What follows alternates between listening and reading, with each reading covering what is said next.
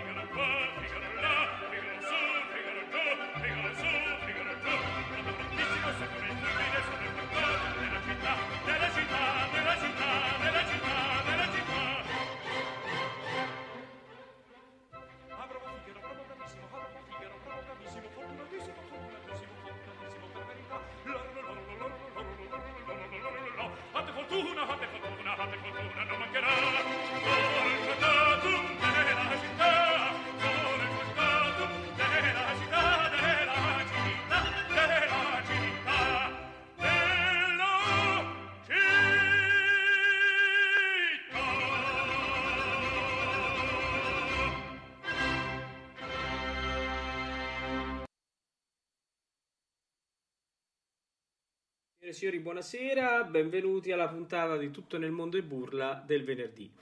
Eh, questa sera, come avrete sicuramente visto, eh, abbiamo come ospite d'onore Tito Gobbi nella terza puntata eh, dove raccontiamo della sua carriera.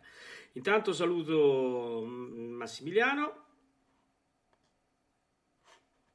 Buonasera a tutti, benvenuti agli ospiti che tra poco presenterai. E giustamente i nostri ascoltatori hanno avuto modo di sentire che stasera parleremo di un grandissimo, nuovamente parleremo di un grandissimo baritono.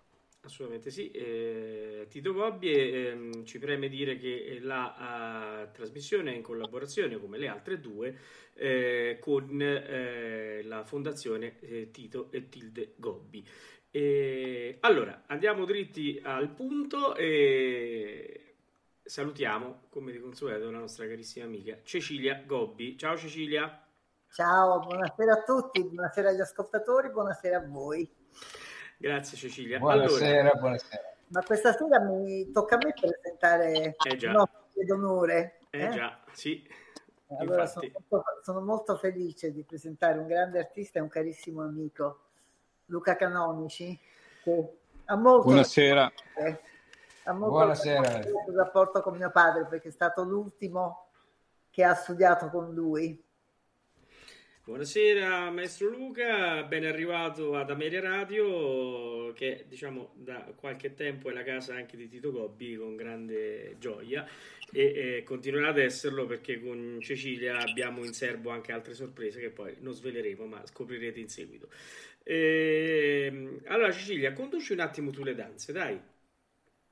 Conduco le danze, ma io vorrei che Luca raccontasse un po' delle della sua esperienza perché abbiamo questa fortuna di averlo qui con noi. Non è così facile acchiapparlo, è un uomo molto impegnato. E... Eh, lo so. abbiamo avuto questa Beh. fortuna noi. Se lui raccontasse, facesse da testimone, il suo...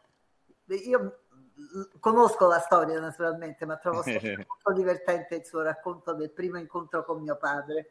Eh sì. Beh, intanto buonasera a tutti, grazie dell'invito, sono felice di partecipare a questa serata in, eh, in eh, celebrazione di, di, Tito, del maestro. Io no, ancora non riesco a chiamarlo, l'ho chiamato Tito per la prima volta, ma non sono mai riuscito a chiamarlo Tito, sempre chiamato maestro. E, e dunque, io devo uh, praticamente tutto a al maestro perché ho cominciato a cantare grazie a lui, una, eh, una persona che lui conosceva della mia città, eh, si chiamava Paolo Casilli, era, mh, mm, erano amici eh, con il maestro e quindi eh, avendomi ascoltato, questo signore, questo Paolo Casilli, decise che mh, sarebbe stato bello che il maestro Gobbi mi ascoltasse e decidesse se io ero molto giovane, avevo 22 anni, 23 anni, e mh, sarebbe stato bello che il maestro si esprimesse sulla mia vocalità e se eh, nel tempo studiando avrei potuto acqui- eh, diventare un cantante e nel mio caso un tenore. Quindi un bel giorno mi hanno preso, siamo partiti con la nostra macchina, siamo andati a Roma e siamo arrivati eh, in questa casa che ancora varco le soglie dopo l'83 e quindi sono alla bellezza di quasi 40 anni e, e devo dire che è sempre un'emozione grandissima. E, ehm, quindi siamo c'era anche Tilde, ovviamente Tilde eh, la, era la moglie di, del maestro e quindi una persona dolcissima a cui sono molto legato ancora e che eh, a, si mise al pianoforte e mi accompagnò eh, nella mia audizione eh, che fece con me. Eh, Gobbi era terrificante nell'aspetto era, boh, non lo so, io me lo ricordo so, 2 metri e 20, una specie di gargantua, non so, non so come spiegare, era talmente grande, boh, no, non lo so, e, e, così mi sembrava insomma. E poi questa voce profonda così, e poi mi guardava con questi occhi così penetranti e, e stava quasi sempre zitto. E mi, mh, mm, siamo entrati nel salone della casa dove c'era il pianoforte e, eh, e qui io mh, mm, dissi, eh, maestro cosa vuole ascoltare? E lui eh, mi disse molto così, molto seccamente, cioè molto asciutto come era nella sua eh, maniera, era, era, entrato già subito nel, eh, nel personaggio del, appunto, dell'insegnante mi disse quello che vuoi cantare. Eh, dunque, allora io mi posizionai e eh, detti lo spartito della gelida manina a Tilde che si mise al pianoforte e, e allora io girandomi eh, mi accorsi che dietro il pianoforte sulla parete c'era questo quadro bellissimo che io avevo, eh, ne avevo sentito parlare, avevo visto su un libro eh, il ritratto di Tito Gobbi in, nei panni di Scarpia. E devo dire che mh, la, la, diciamo, mh, la, era talmente cattivo nella, nella, mh, anche nel quadro che non sapevo veramente dove guardare perché avevo una paura talmente eh, incredibile che, che ricordo fino fino agli ultimi secondi di tutto questo, di questa giornata. E eh, allora, eh, quindi io ho cominciato la gelida manina, ho cantato e, e, quando sono arrivato alla fine avevo l'impressione che, eh, sapete tutti che ehm, Scarpia almeno insomma ha, ha, sempre un frustino diciamo insomma perché era la sua eh, andavano a cavallo ovviamente, quindi insomma c'era sempre questo frustino. Eh, e c'è appunto nel quadro c'è eh, il maestro nei panni di Scarpia che ha nelle mani il frustino, cioè lo tiene nella mano destra e lo appoggia nella mano sinistra. Quindi io prima di arrivare al Do, che avevo una paura allucinante, mi, mi sembrava che, che, questo frustino proprio facesse tac, tac, tac, come contasse i momenti in cui eh, eh, mi avrebbe assolutamente picchiato se non avessi eh, cantato bene. Eh, questa era un'impre- un'impressione, poi il maestro invece era carinissimo al di fuori ovviamente di quando studiavamo perché veramente era... Ma poi non è che fosse cattivo lui, era proprio lui, la sua figura che incuteva eh, questa, questa, aveva questa forza, questi, questi occhi, questa maniera di, di, di camminare, di, di eh, insomma, queste figure che hanno, che sono solo i grandi in quella maniera. E, e quindi per un ragazzo poi di 23 anni, insomma, è, è ovvio che Va, era molto... Luca va detto che lui non era assolutamente due, due metri, però il quadro sì, il sì. quadro di Scarpia sì. è 2 metri e 20 sì. tra il metro 80 di mio padre e i 2 metri e 20 del quadro c'è stata un'atmosfera completamente Ma imponente è vero, è vero ma era allora poi questa è una cosa che ho imparato anche io ovviamente nel palcoscenico, no? È la, la postura, come ti metti, no? E che ti fa sembrare più alto, più imponente di quello che sei in realtà. E, e, lui sapeva bene come muoversi e come comportarsi da attore consumato qual era. E quindi, ehm, e quindi questo giorno fu una giornata bellissima e lui alla fine dell'audizione, eh, cantai anche La donna immobile, mi sembra, mi disse, beh, dobbiamo studiare un po' di tempo e poi ti dirò se sarai capace o no per fare qualcosa. Lui dette sei mesi. Dopo sei mesi che noi studiavamo, lui disse che effettivamente le qualità di cui eh, avevo mostrato quel giorno eh, c'erano e che valeva la pena di, di, mettersi a studiare, perché per lui era, ehm, diciamo, mh, preoccupante il fatto che persone che non, non avessero delle qualità sopra alla media eh, studiassero, cioè per fare dei ruoli importanti ovviamente. E quindi e ovviamente anche per dedicare lui stesso tempo alle persone che, che voleva aiutare. Sono stati eh, i momenti con cui ho studiato con il maestro, sono stati i momenti più belli della mia carriera, perché eh, da lui ho attinto tutto quello che poi ho cercato di rimettere sulla scena e, e nell'espressività eh, di ogni pezzo, di ogni aria, di ogni appunto, pezzo d'assieme, di ogni opera. E Ci poi, sono delle convenzioni. È diventato un magnifico maestro. Dobbiamo dire anche questo, che la, la tradizione si ripete, no? Sì. Uno richiede e poi restituisce. È vero, è vero, è giusto. Eh. E, e, devo dire che anche in questo è stata quella casa che, è, come dire, che mi ha fatto fare anche questo. Cioè ci sono entrato da... ho cominciato e ci sono entrato da, da, da, proprio da ragazzo, da tenore che, che, che, che muoveva i primi passi per arrivare a ritornarci come primi passi da insegnante, perché le prime volte che mi sono messo ad insegnare l'ho fatto esattamente in quella casa e nei corsi che, che, che amorevolmente Cecilia eh, segue. E, e, quindi anche lì è stato, come dire, un ridare nello stesso posto eh, quello che quello che ho avuto.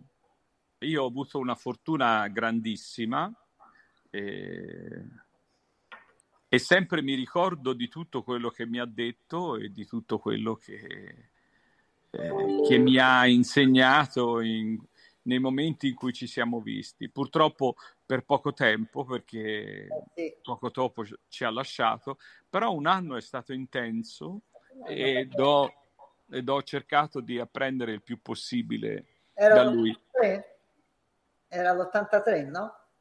Quando... Sì. Eh. Ma il fatto, è, il bello è che a volte si impara dalle persone non soltanto mentre tu, eh, cioè mentre ti insegnano esattamente quello che tu devi fare eh, nella tua aria, se vuoi, se stai facendo ascoltare la tua aria, un duetto, insomma, quel pezzo che st- stai facendo.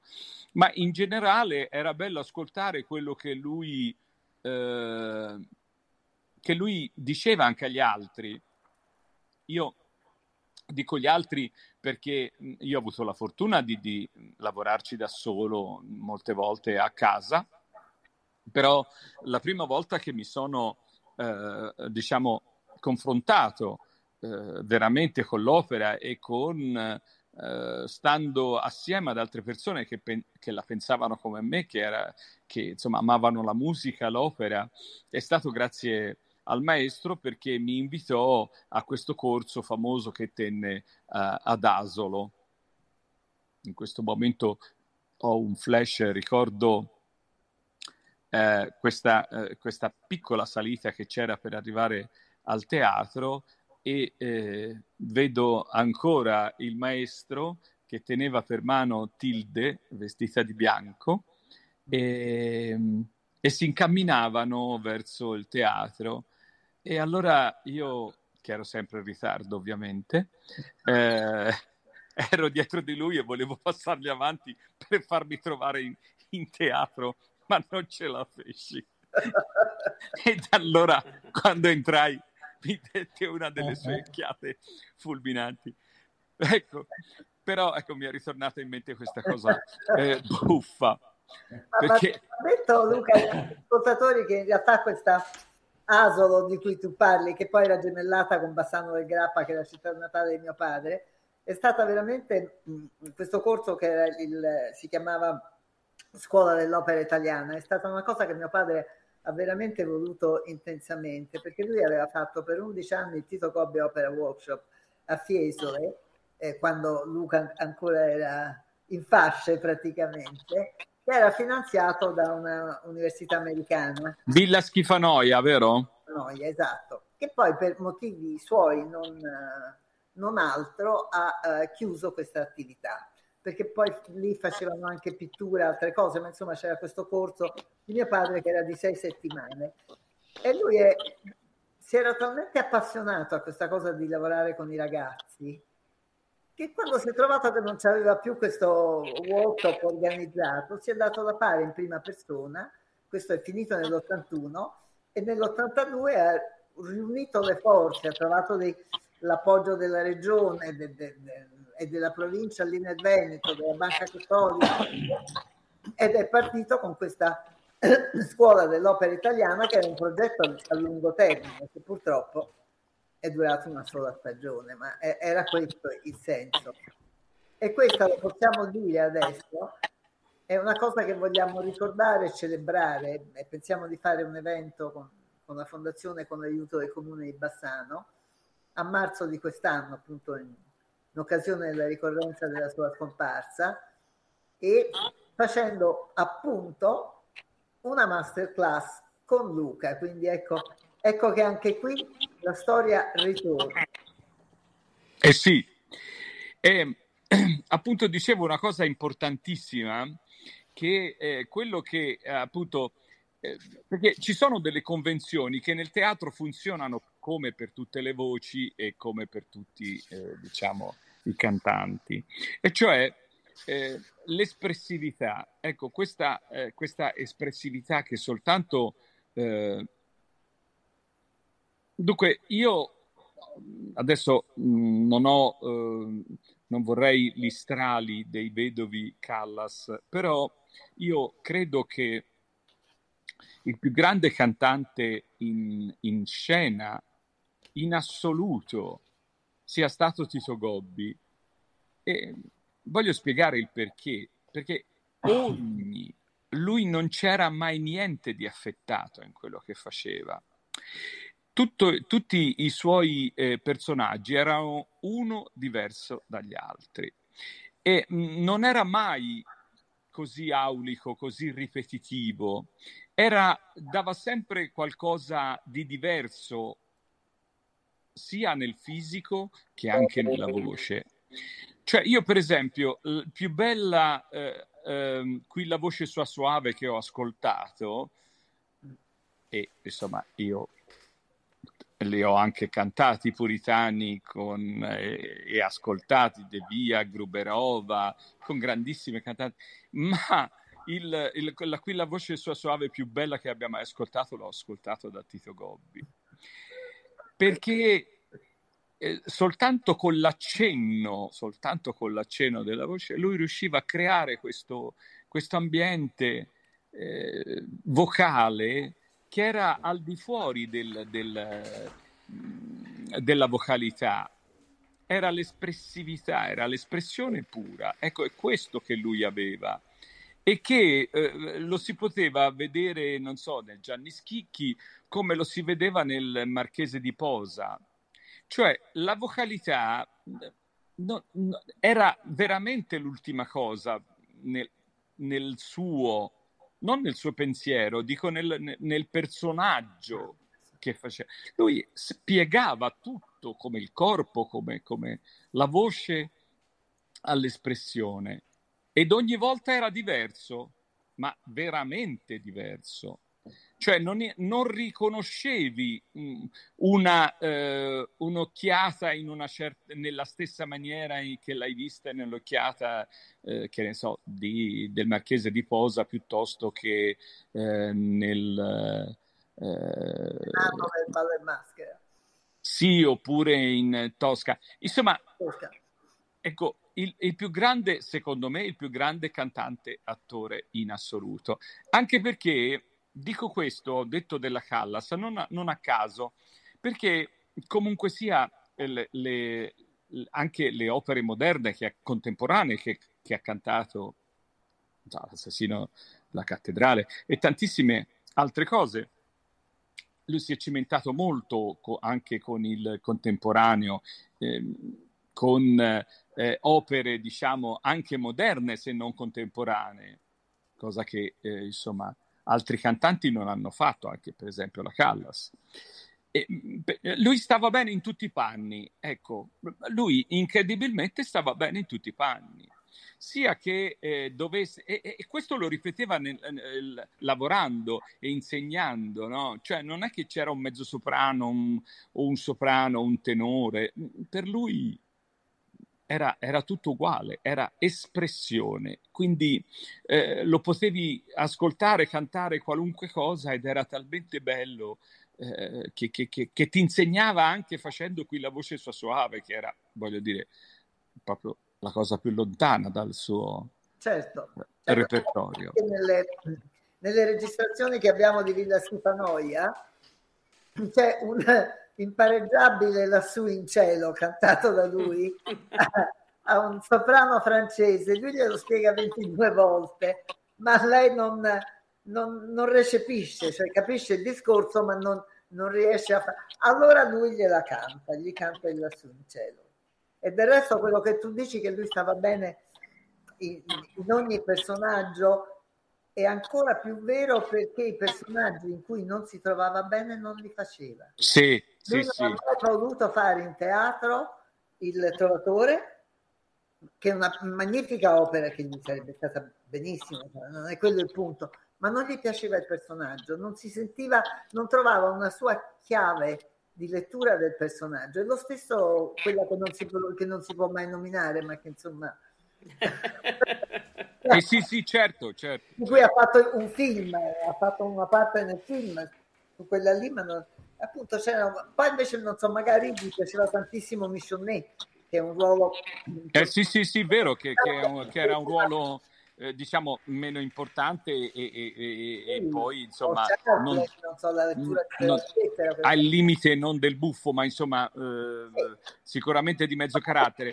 Però ecco appunto se tu guardavi gli sguardi del, del Gianni Schicchi e gli sguardi del, del, eh, del Tabarro gli occhi non erano più gli stessi, ecco. Cioè aveva questo magnetismo particolare che riusciva in ogni, in ogni modo, in ogni maniera a farti vedere un altro, un altro Tito Gobbi. Ecco, non era Tito Gobbi che cantava una cosa, era, era, era quel personaggio che cantava. Ecco. Non, lui non era se stesso che cantava chissà no. chi. Ecco. Era, era il personaggio proprio, è questo che era la sua eh, cosa straordinaria ed è per questo che tutti ricordano questi ruoli che lui faceva, tutti, perché era talmente eh, incredibile quello che faceva eh, che, che, era talmente sciolto, talmente... Non lo so, adesso io mh, ovviamente sono molto legato a, al maestro, però insomma credo di essere eh, come dire, di avere discernimento e, e capire eh, le cose come stanno sul serio e quindi essere un giudice eh, equo, ecco. Beh, sicuramente. La, questa la sua, era la sua particolarità ed è quello che cerco modestamente, molto immodestamente, modestamente, cerco di, eh, di, di, di ripetere cerco di, eh, dare.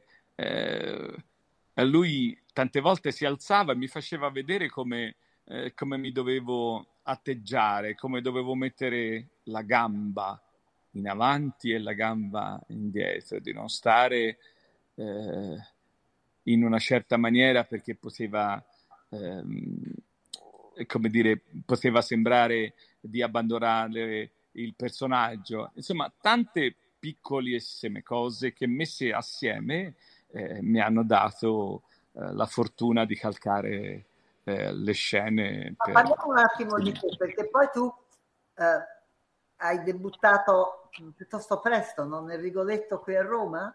Sì, allora, in, in, dunque, io eh, ovviamente da Montevarchi dovevo stare a Roma e quindi mi dovevo eh, guadagnare da vivere per poter eh, stare a Roma e compiere gli studi che non voglio, Tito non mi ha, il maestro non mi ha mai chiesto una lira, ovviamente non ho mai pagato niente, anzi, anzi era molto facile che mi desse soldi, ma non il contrario. Quindi questo sia ben chiaro. Io eh, lavoravo a Roma per mantenermi, per, per, per stare lì, per, per avere un, uno studio costante. E, e quindi ehm, entrai nel coro come aggiunto, nel coro del Teatro di Roma come aggiunto. E quindi facevo la stagione eh, estiva, per esempio, poi feci anche quella invernale e poi eh, arrivò il momento, Tito purtroppo eh, ci lasciò, ma ehm, arrivò il momento che mi offrirono di cantare il eh, Rigoletto in una stagione eh, a un teatro di seconda categoria, ovviamente, che si chiamava il Teatro Orione, ed era organizzato da qualcuno eh, del, eh, del, coro. Quindi eh, feci l'audizione, ovviamente. Mi ricordo che c'era Antonietta Stella c'era anche qualcun altro ad ascoltare. Insomma, vinsi questa audizione e mi chiesero di cantare Rigoletto. Io devo dire la verità che in quei 6, 7, 8 mesi in cui avevo eh, cantato nel coro mi ero trovato a vedere quello che succedeva in palcoscenico, e cioè la paura dei cantanti, eh, quando stavano male, eh, quando il direttore li trattava male, quando il regista, insomma, tutte quelle i bui, i fischi, gli applausi, tutte quelle belle cose, ma anche quelle brutte cose che si vedono e che, si, che provi sulla tua pelle.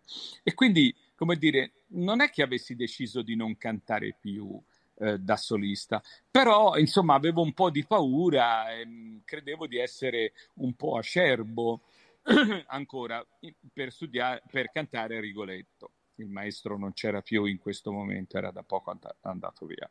Però eh, anche parlando con Tilde, che eh, mi diceva sì, va bene, è, un, è, un'opera mm, troppo forte per te, però la canti in un teatro piccolo, insomma te la provi, adesso insomma...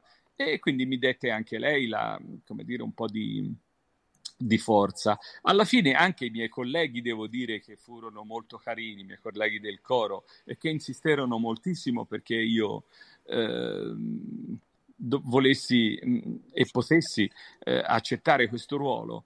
E allora quindi debuttai e quel debutto è da quel giorno, il 5 settembre 1985, ecco che eh, fui consacrato tenore.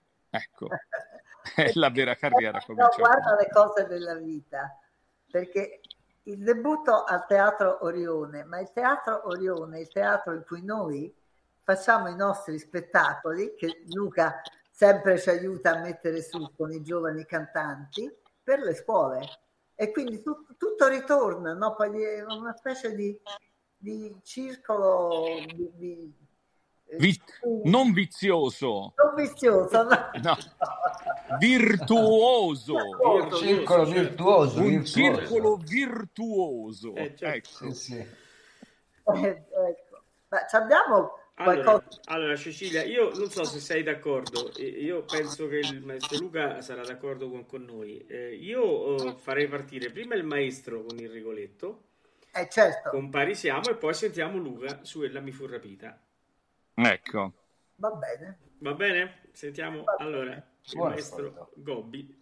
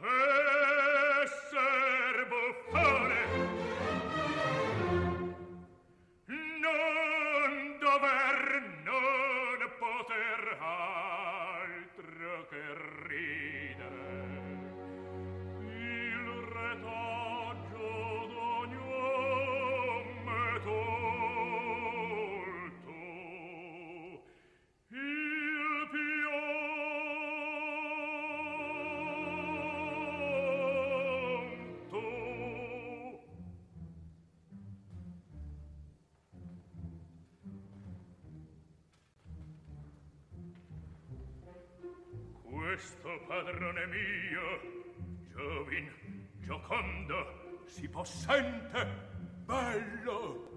Sonnecchiando mi dice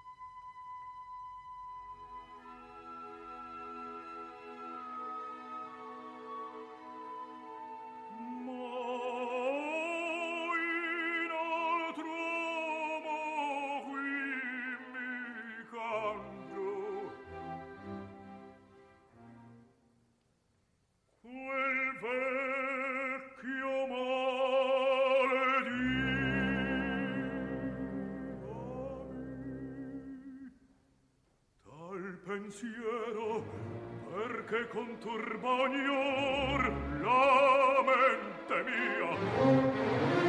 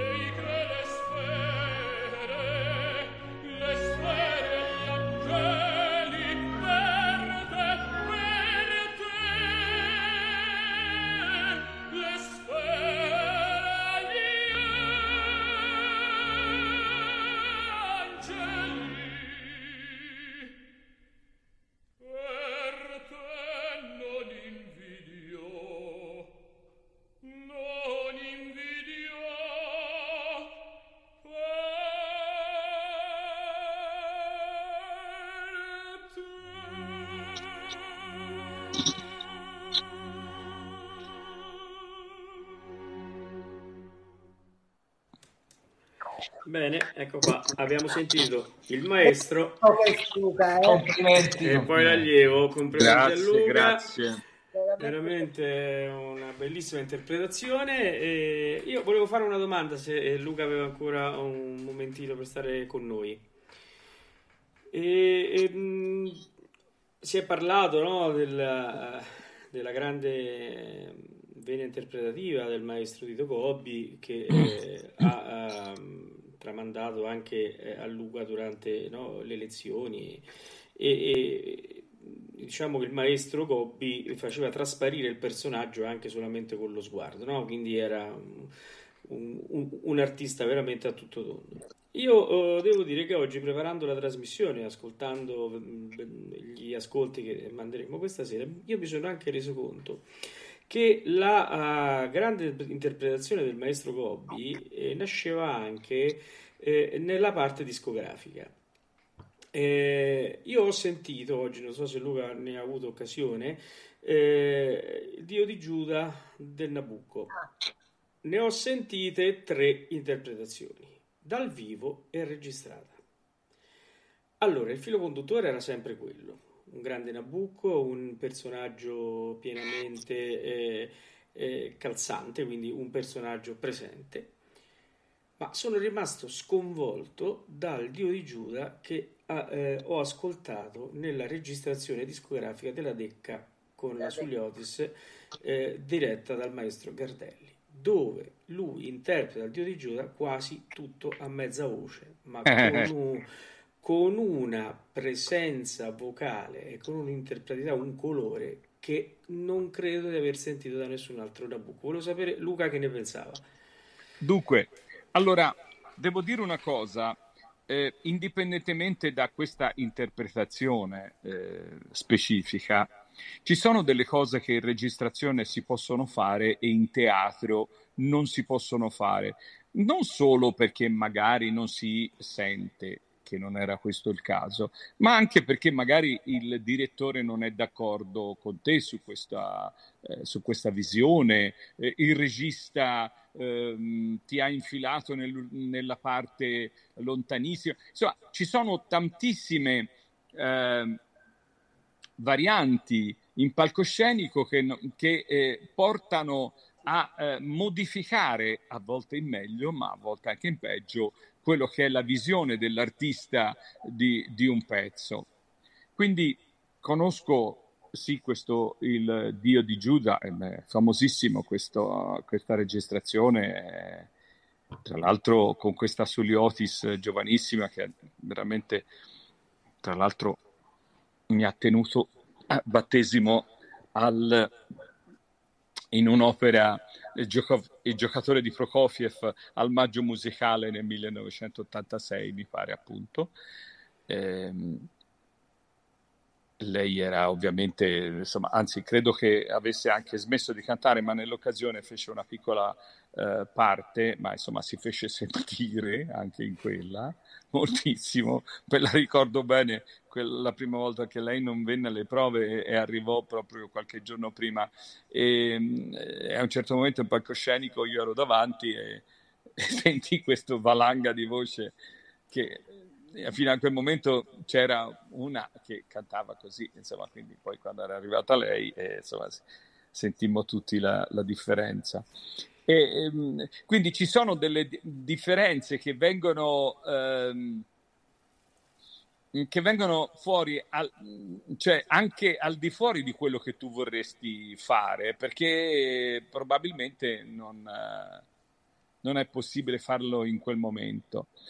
In, poi in palcoscenico quello che anche eh, diciamo era diciamo in generale no? e soprattutto con il maestro e, e le persone perché si ritornava ad ascoltarle? Perché ritornano ad ascoltarti eh, a, sempre nello stesso ruolo? No? Perché eh, si aspettano qualcosa di diverso da te, no? Io, per esempio, scusatemi se, se mi cito, no? Ma eh, io quante volte ho avuto problemi a studiare una parte, un, un pezzo, un, uh, un acuto eh, e che non riuscivo a mettere a posto, mentre invece in palcoscenico ci riuscivo. Perché c'è l'emozione che eh, il personaggio che ti aiuta, i vestiti, l'orchestra, la scena ci sono tante cose che concorrono che riescono a volte a, a creare delle, dei momenti magici e che quindi vengono eh, riproposti non uguali tutte le volte, no? Ed ecco che una volta eh, c'è il Dio di Giuda, lo facciamo eh, forte, una volta eh, più intenso, una volta è, è quello che, insomma, che, che, un grande artista, la differenza da un grande artista è da una macchinetta, insomma, che continua a fare egregiamente il proprio lavoro nella stessa maniera, senza mai cambiare la, eh, l'interpretazione. Ecco. Sai, nelle registrazioni delle masterclass di Schifanoia, qualche volta lui fa una differenza con eh, il giovane cantante, gli dice ma questa è in registrazione farlo più così in teatro invece farlo in quest'altro modo, ma non c'è dubbio che comunque le, il primo strumento di espressione di un cantante attore è la voce, perché è, è, è la voce la, la, la, parte interpretativa principale. Poi ovviamente ci deve essere tutto il resto per il palcoscenico, però la voce deve già da sola dare l'interpretazione a 360 gradi, insomma. Eh sì, ma eh, beh, diciamo nel, nel, maestro la cosa veramente eh, importante, oltre che la voce, perché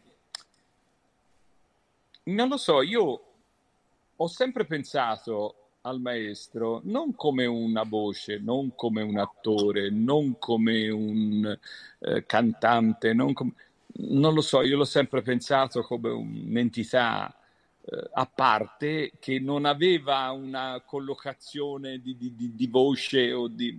non lo so perché era talmente importante quello che faceva che non, cioè, non, non, stava a pensare se la nota era messa bene o male, se il braccio era... Cioè, perché era talmente tutto consono, no? Era talmente forte quello che faceva che, mm, che, tutto passava in secondo luogo quando entrava lui, eh, perché questo era, si vede nelle, in, quelle, in quei video che ci sono e che insomma li, la, la, fisicità importante, questa fisicità che aveva no? e che mi faceva pensare che fosse alto 2,20 metri, e, e, era questo, no? Cioè sembrava un gigante perché perché era un gigante, no? non in centimetri, ma era un gigante, lui era, era insomma, era una cosa, era un uomo particolare, un artista particolare e questo va compreso al di là di quello che ha lasciato eh, nei dischi, no? Sì. Eh, quindi io poi mi ricordo che Tilde mi diceva, eh, quando, sempre a proposito del Rigoletto, no? dicevo no, ma io ho paura in teatro, non so, perché io sono un po', ho la voce un po' piccola ancora, così, mi dice, ah, ma senti, ma guarda, io ho, mi ricordo con Tito quando eravamo al Metropolitan, lui, credo che facesse Madama Butterfly, può essere Cecilia che ha fatto, ecco, e, e, quindi dice, sai, il ruolo non era molto grande e, e quindi però, insomma, la voce era piccolina, io me la ricordo, dice, e, e, specialmente Metropolitan di allora, che era molto più, non lo so, non so se era più grande, non lo so cosa, però eh, lei, insiste, eh, lei, insisteva a dire che era un teatro gigantesco e che non si... E quindi diceva, tutte le volte io ero eh, ad ascoltarlo eh, in... In teatro e dovevo correre dopo che lui cantava in camerino a dirgli sì sì perché anche lui aveva questa paura no? Poi nel tempo diceva quando siamo ritornati di nuovo in, in quel teatro eh, invece la voce era cambiata. Quindi dice vedrai che con il tempo la voce si irrobustisce e, e, e potrai però è importante che tu ti provi adesso con, con, delle cose che non sono così al di fuori della tua vocalità, perché effettivamente Rigoletto comunque è sempre stata un'opera che potevo cantare. Ecco, quindi eh, eh, diciamo, eh, questa, questa storia della voce in certe persone, c'è quello il maestro era, era, voce, corpo, espressività, fisicità, cioè era tutto, tutto un insieme che non... Che, che, che, Però, no, non riesco a ricordarmi il cantante, ecco, o ricordarmi solo l'attore, o ricordar... Cioè, io ricordo tutto, cioè un, è un insieme che è incredibile che non, non, non ho più rivisto da nessuna parte.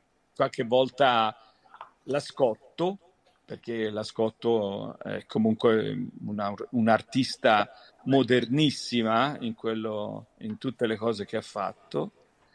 E, però ecco, Gobbi secondo me è stato il più grande cantante in assoluto in palcoscenico. Ecco. Bellissima testimonianza Luca. Benissimo, una bellissima testimonianza. Ringraziamo Luca Canonici e, e... Fai un impegno sera notturno, vero? Sì. Ho un impegno notturno incredibile, però ce li ho anche io. No. Grazie per avermi invitato. Io Cecilia, vedrò, Cecilia la vedrò prestissimo. Sì. E, mm, e, non so se ci vedremo ancora noi. E vi saluto, vi ringrazio.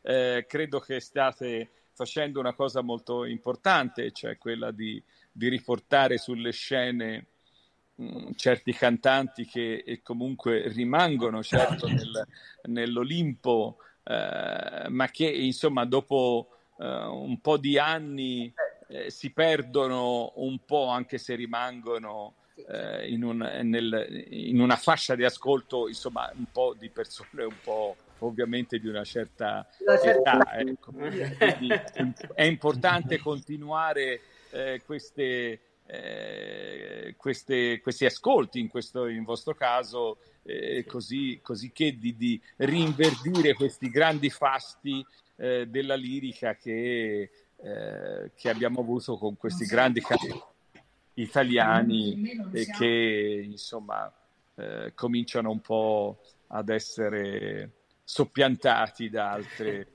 etnie. Eh, ecco. Come questo infatti è, il nostro obiettivo, ringrazio per eh, averci diciamo, fatto questi complimenti perché è proprio l'obiettivo di questa radio, eh, soprattutto in questa trasmissione, quello di riportare eh, sul palcoscenico, perché sono vivi i grandi eh, che hanno fatto grande questa, l'opera lirica. Insomma. Quindi faremo questo e speriamo di averti ancora con noi per parlare di te eh, per parlare della tua carriera che eh, sappiamo essere, come tutti noi melomani, grande.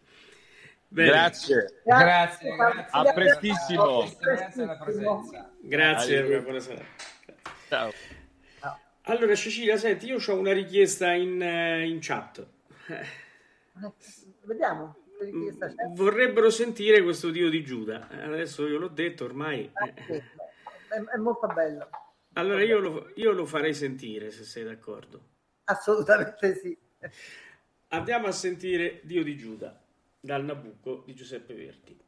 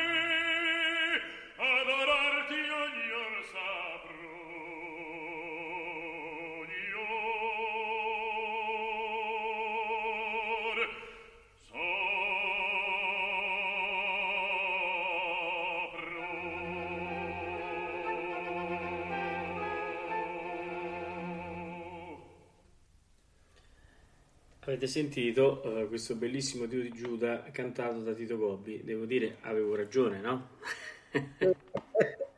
Nel frattempo, guarda, mentre io non so, Straordinario. ma nel frattempo sul telefonino mi è arrivato una- da, da Facebook, attraverso Facebook, un amico americano che mi ha detto: Ma come faccio a sentire? Gli ho appena mandato tutte le Il link. coordinate. Sì. Bene, bene. Bene, bene. Questa Allora, era, era- era quella del maggio musicale, giusto? Maggio è quello musicale- della, no, è della Decca, questa è l'incisione con Gardelli. Ah, con Gardelli, no, quella Sì, no, no, con... sì, sì. eh, È una bellissima, veramente una bellissima interpretazione che mi ha colpito molto. Io lo- oggi mi Io sono messo ad la ascoltare. ricordo anche con un'altra grandissima voce, Anita Cerquetti, perché Eh. mi ricordo Anita eh, era giovane, era, era molto giovane, adesso non mi ricordo l'età, ma insomma io viaggiavo con mio padre ed ero un adolescente, lei non era molto più grande di me, eh, diciamo tra le cantanti celebri, quelle che ehm, erano più vicine a me come età, una era l'Anita e l'altra era la Nina Moffo Ah, però la- mio padre eh, scoprì Anita, non so se adesso a Firenze dove lavoravano insieme, e poi ne parlò insistentemente con la direttrice Carol Fox del Lyric di Chicago, Sì. perché lei gli chiedeva sempre, beh, se tu in Italia trovi delle giovani voci, cioè, e beh, combinò proprio per Carol un'audizione per Anita che, come la sentì, naturalmente eh, è stata presa e andò poi a fare il, il Nabucco a Chicago con mio padre. Allora Cecilia, senti, eh, prima di andare avanti, eh, noi adesso ehm, cambiamo, sparigliamo un po' il programma anche perché vogliamo far sentire ancora eh, parecchio di Tito Gobbi. Eh, diamo la soluzione della caccia senza sigla, senza niente, così facciamo subito e poi dopo eh, i nostri radioascoltatori vedranno i nuovi indizi eh, eh, della caccia eh, della prossima settimana da domani mattina sul sito internet. Però è, è troppo importante andare avanti con gli ascolti. Allora, rapidamente, eh, quali erano gli indizi dell'ultima caccia? Gli indizi erano un pezzo di viaggi di nozze di Verdone. Poi eh, c'era la sigla, la sigla, il tema di un film famosissimo, eh, James Bond. Poi Ah. avevamo anche eh, come terzo indizio Rose rosse per te. Che c'entra? C'entra perché viaggi di nozze, nozze oppure matrimonio. Eh, James Bond chi è? È un agente, però come? Segreto. Cioè, Le, eh, rose, eh, le rose rosse eh, di eh, Massimo Ranieri, rose, rosa. mm. Poi c'erano due indizi video. C'era eh, eh, la cima di un monte, cima, cima, occhio cima. E poi c'era un altare di una chiesa. Che cosa si celebra nella chiesa? Abbiamo detto nozze, matrimonio, nella chiesa, matrimonio. Quindi, matrimonio, Segreto. segreto di Cima Rosa. Ah, Cima Rosa! Ah, ma- Nella cima con le rose lì. Bello! Ma dove, dove si trova questo sul sito poi? La, il Sì, sì, prossimo? sì, il prossimo è sul Sì, sì, sito. sì. Ah, Il prossimo è sul bellissimo. sito. sul. Allora, eh, fanno con i bambini anche queste cose. eh sì, infatti, è Poi carinissimo. il segreto non ci arrivano perché non lo conoscono, però Però eh, Guarda, se uno ce li vuole, Cecilia, ne abbiamo tanti che possiamo passarteli. guarda. eh, possiamo cedere. Nel passato ne abbiamo fatti tanti. Allora, andiamo a vedere chi ha vinto. Allora, il più veloce è stato Takamori, eh, che pre- quindi prende 1,5 punti. Poi c'è Poppy, che prende un punto. Chiaramente, Cecilia, questi sono nomi di fantasia, sono nickname perché non possiamo dare i nomi e cognomi delle persone. Poi abbiamo... l'aveva lasciata un po' in tendetta. Eh, poi c'era Fiore78 che quindi prende anche lui un punto, Interamna 70 una nuova- un nuovo ingresso che prende un punto e Rigoletto eh, non so se che prende un punto. Domani troverete sul sito la nuova caccia e quindi eh, che è l'ultima del mese e decreterà la classifica di, no- eh, di novembre. Bene, adesso andiamo avanti eh, Cecilia, passiamo quindi a- a, Come vogliamo andare avanti? Dimmi tu. Scegli tu, perché abbiamo fatto Barbiere come controsigla. E lì eh, eh, Abbiamo eh, fatto rigoletto. abbiamo fatto Rigoletto e ne abbiamo parlato anche. Adesso mi pare che si doveva parlare di, un, di una Ida. Beh, mh, c'è, eh, se- secondo me tra le grandi interpretazioni eh, c'è, c'è anche questa Ida con- e, e penso alla registrazione con la Callas perché questo duetto è, è straordinario, era straordinario naturalmente in teatro, ma è, è straordinario anche nella registrazione, quindi na- naturalmente è, è una delle tante registrazioni eh, dirette da Serafin con Gobbi, Callas e Di Stefano o Callas di Stefano Gobbi, come a seconda de- dell'ordine dei ruoli. Però secondo me è, è un, è un bellissimo brano ed è un, pe- un grande pezzo di teatro, quindi ben volentieri. Sì, allora andiamo ad ascoltare questo duetto eh, Tito Gobbi e Maria Callas mh, da eh, La Ida di Giuseppe Verdi. C'è mio padre.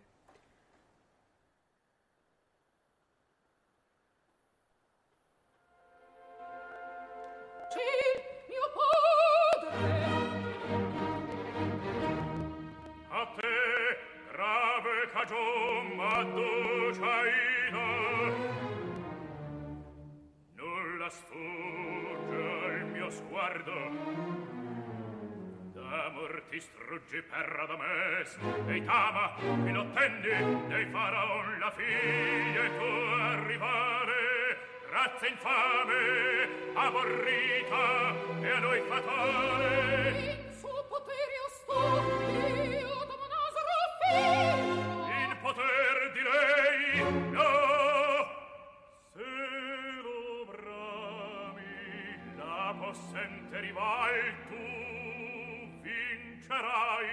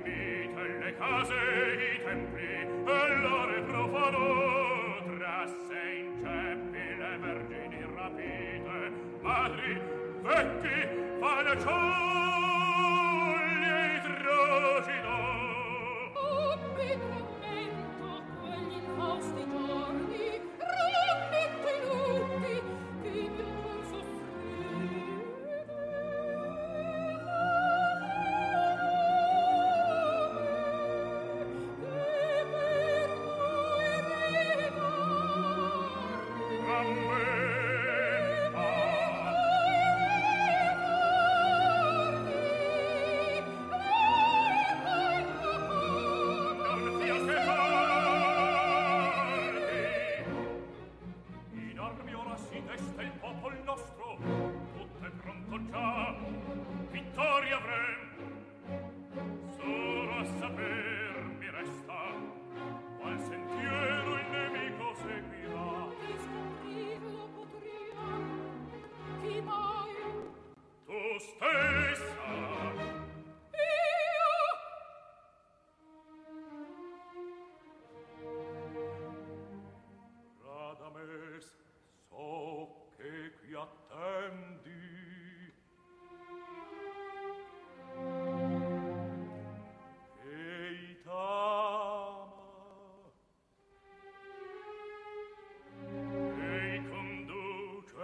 egizi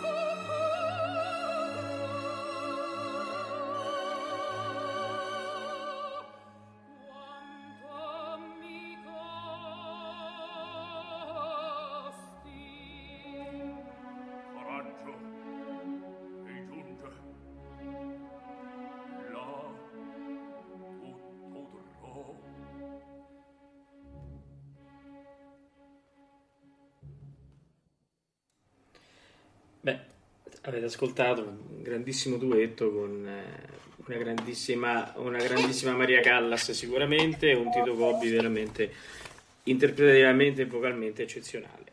Straordinari, Tutto così straordinari. determinato no? fin dall'inizio che persegue il suo obiettivo, il re guerriero e come modula le, le- le inflessioni della voce quando le, le fa sognare per un attimo il ritorno a una condizione di grande felicità per poi invece scagliarsi contro di lei quando sente che, Sì. che non eh, aiuterà. Insomma, mh, è, è un duetto che si ascolta, mh, è, è meno frequente tra gli ascolti, ma io lo, lo trovo straordinario. Sì, e poi quando anche quella bellissima frase pensa no, che un popolo con, veramente con quell'intensità e- e della voce interpretativa che veramente ti trascina e ti avvolge. Questo è un- una delle cose che veramente Tito Gobbi sapeva fare e di gran lunga.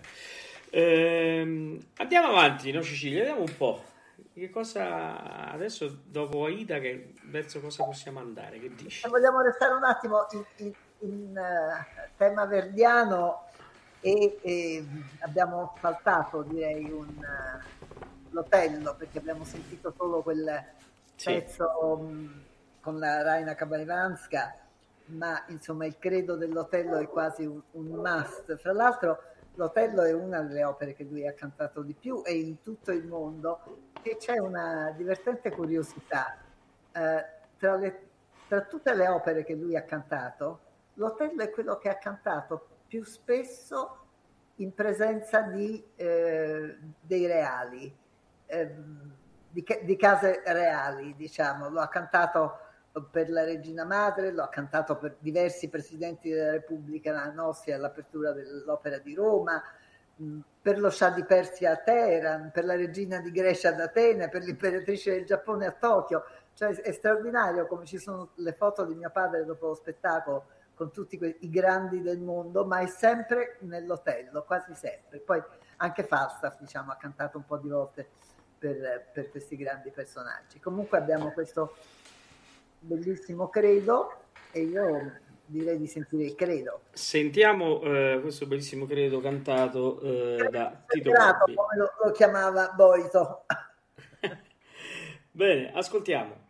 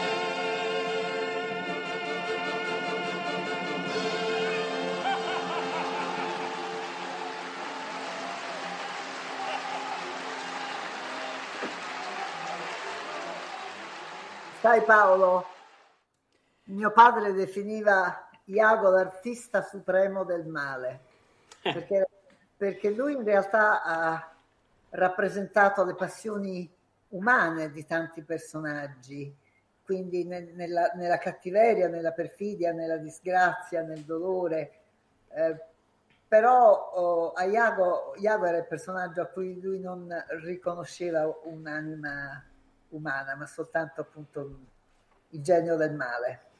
E, e- e lo si sente bene da come lo, lo interpreta. Se noi pensiamo che eh, la stessa voce che prima fa il padre di Aida e, e si trasforma in Iago, in un Iago convincentissimo, con questa convinzione che tu ci stai eh, adesso riportando, eh, ne fa un tratto veramente, veramente, eh, per certi versi, agghiacciante. Eh, Era un'opera che amava molto.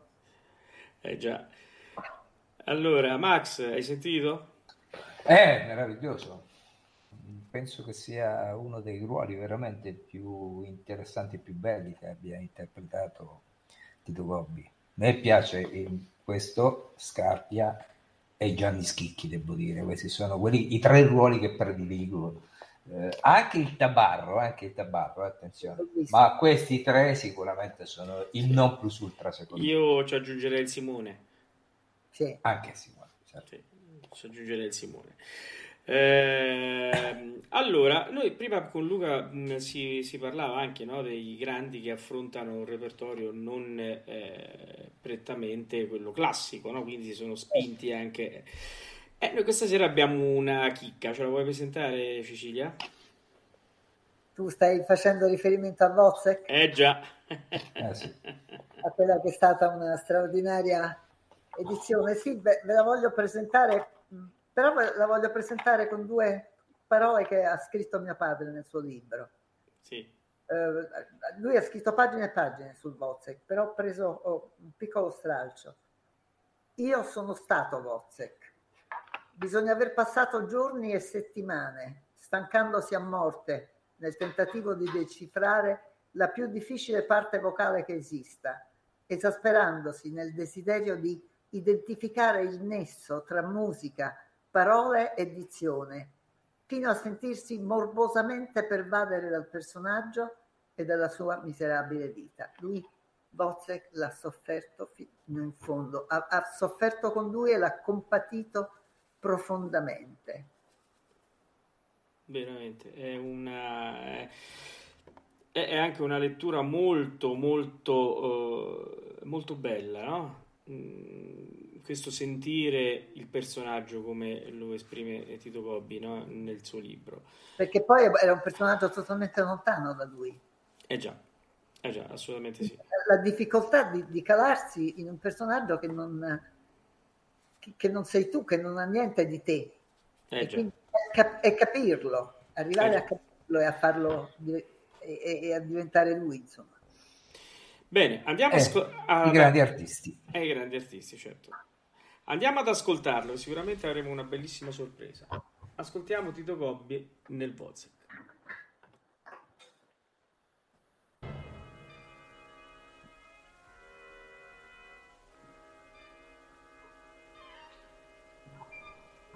Di,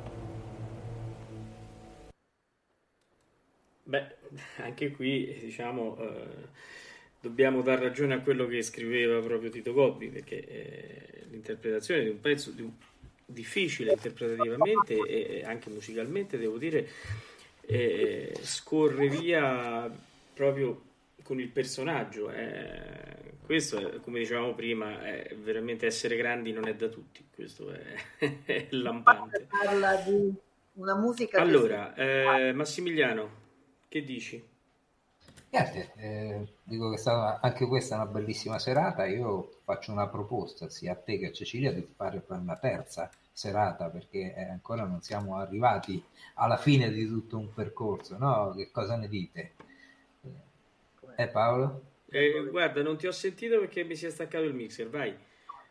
No, dicevo che ehm, è stata una serata eh, straordinaria, bellissima per eh, la nostra radio perché ha ospitato un artista importantissimo qual è stato Luca, qual è tuttora Luca Canonici, ma anche per aver continuato, proseguito a parlare di Tito Gobbi, un artista che ormai è nella storia del- dell'opera. Quindi penso che sia necessario proseguire questo cammino, magari in futuro, visto che siamo arrivati, purtroppo il tempo è tiranno, siamo arrivati Eh, alla conclusione di questa puntata.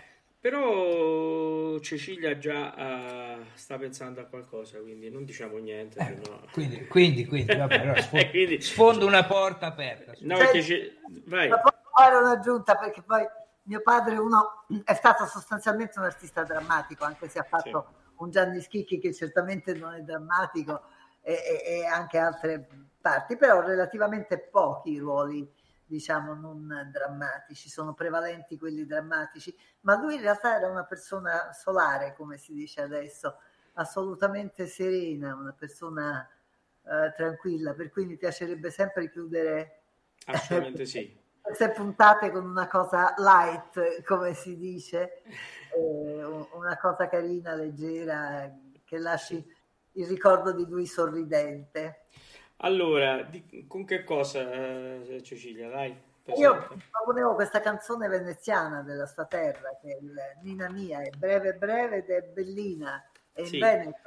in Veneto ed è molto bello ascoltarlo e lo ascoltate, non devo dirlo, è- ed è veramente bello concludere questa puntata così, dandoci appuntamento alle prossime puntate su Tito Gobbi e non solo su Tito Gobbi perché eh, parleremo, abbiamo già eh, parlato con, con Cecilia anche di parlare della fondazione, perché la fondazione che è in vita anche grazie proprio a Tito e Tilde Gobbi, eh, eh, fa tantissime attività che è importantissimo conoscere ed è importantissimo anche eh, sostenere perché eh, eh, sono quel- quelle occasioni che eh, portano la cultura dei nostri bambini e non solo. E, e- e poi ci sono tante attività di contorno che la Fondazione Tito e Tilde Gobbi eh, mette in campo che è bene che tutti conoscano perché anche io le sto conoscendo insieme a Cecilia adesso perché cerco di stare dietro ma non è semplice, credetemi, non è semplice. E, e seguirò, ecco, quest'anno poi seguirò da vicino il progetto Opera Scuola perché una scuola me cara per tanti motivi, eh, ne parteciperà, eh, proprio è, stato, è passata proprio in questi giorni il progetto, quindi cominceranno ad arrivare le schede per accedere a, questo, a, questa, a questa attività. E io lavoro a seguire molto da vicino e, faremo anche delle dirette, eh, mi piacerà farle insieme a Cecilia eh, durante e la, ehm, diciamo il, la preparazione di questo Sì, ed è, guarda, bisogna vederlo per mh, veramente per credere come i bambini assorbono tutto questo con una naturalezza. Noi che pensiamo i bambini no, ma i bambini no, lo, lo assorbono pienamente, si entusiasmano, ehm, gli piace, gli piace la parte della favola che c'è nell'opera e gli piace la parte della musica e del canto, quindi hanno certo, la capacità di apprezzare completamente le due dimensioni di teatro e di musica. E noi lo seguiremo anche in diretta, soprattutto anche eh, il risultato finale, saremo presenti al Teatro Orione se non vado errato, giusto? Eh, per l'appunto all'Orione, al Eh, cioè, all'Orione abbiamo quindi ritorna, no? E saremo sicuramente presenti perché è un'attività che eh, è importante eh, eh, far conoscere a tutti. Ma poi faremo conoscere anche altre cose. Con Cecilia stiamo preparando anche una sorpresa. Vabbè, non si può dire. Su. Ah, ah, ah, ah, mm. Bene, allora, eh, noi adesso ascoltiamo oh, Nina Mia, eh, quindi questa canzone veneziana. Eh, io intanto ringrazio Cecilia. mm, Che Grazie a voi, veramente. grazie ancora di nuovo. Ma grazie a te e sa- e saluto Max. eh, che- Buonasera, grazie, saluto Cecilia, salu- saluto anche il maestro eh, Canonici eh, che non c'è, Che andato, però eh, lo salutiamo e lo ringraziamo per la sua presenza. Bene, allora, al prossimo appuntamento che non è molto lontano. Uh, ho detto, non dovevo dirlo. Buonanotte a tutti e grazie per essere Buonanotte, noi. buonanotte. Buonanotte.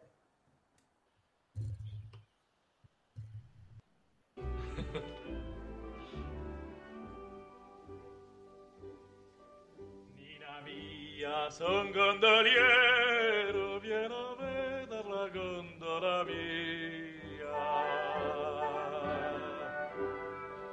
Viens, Solina, che andiamo via, via.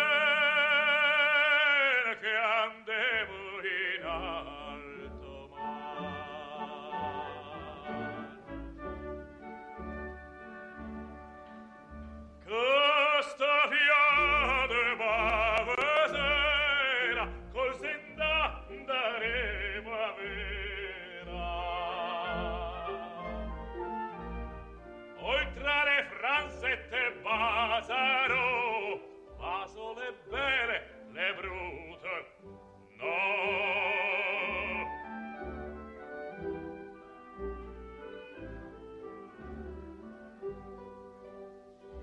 Boh!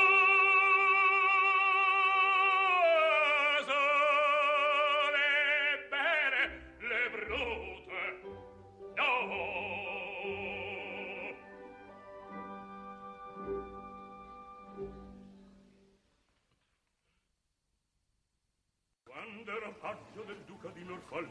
Ero sottile, sottile, sottile, ero un miraggio vago, leggero, gentile, gentile, gentile. Quella... Ameria Radio ha presentato Tutto nel mondo è burla, stasera all'opera, con Massimiliano Samsa e Paolo Pellegrini. Quando ero faggio, ero sottile, ero sottile, ero un miraggio vago, leggero, gentile.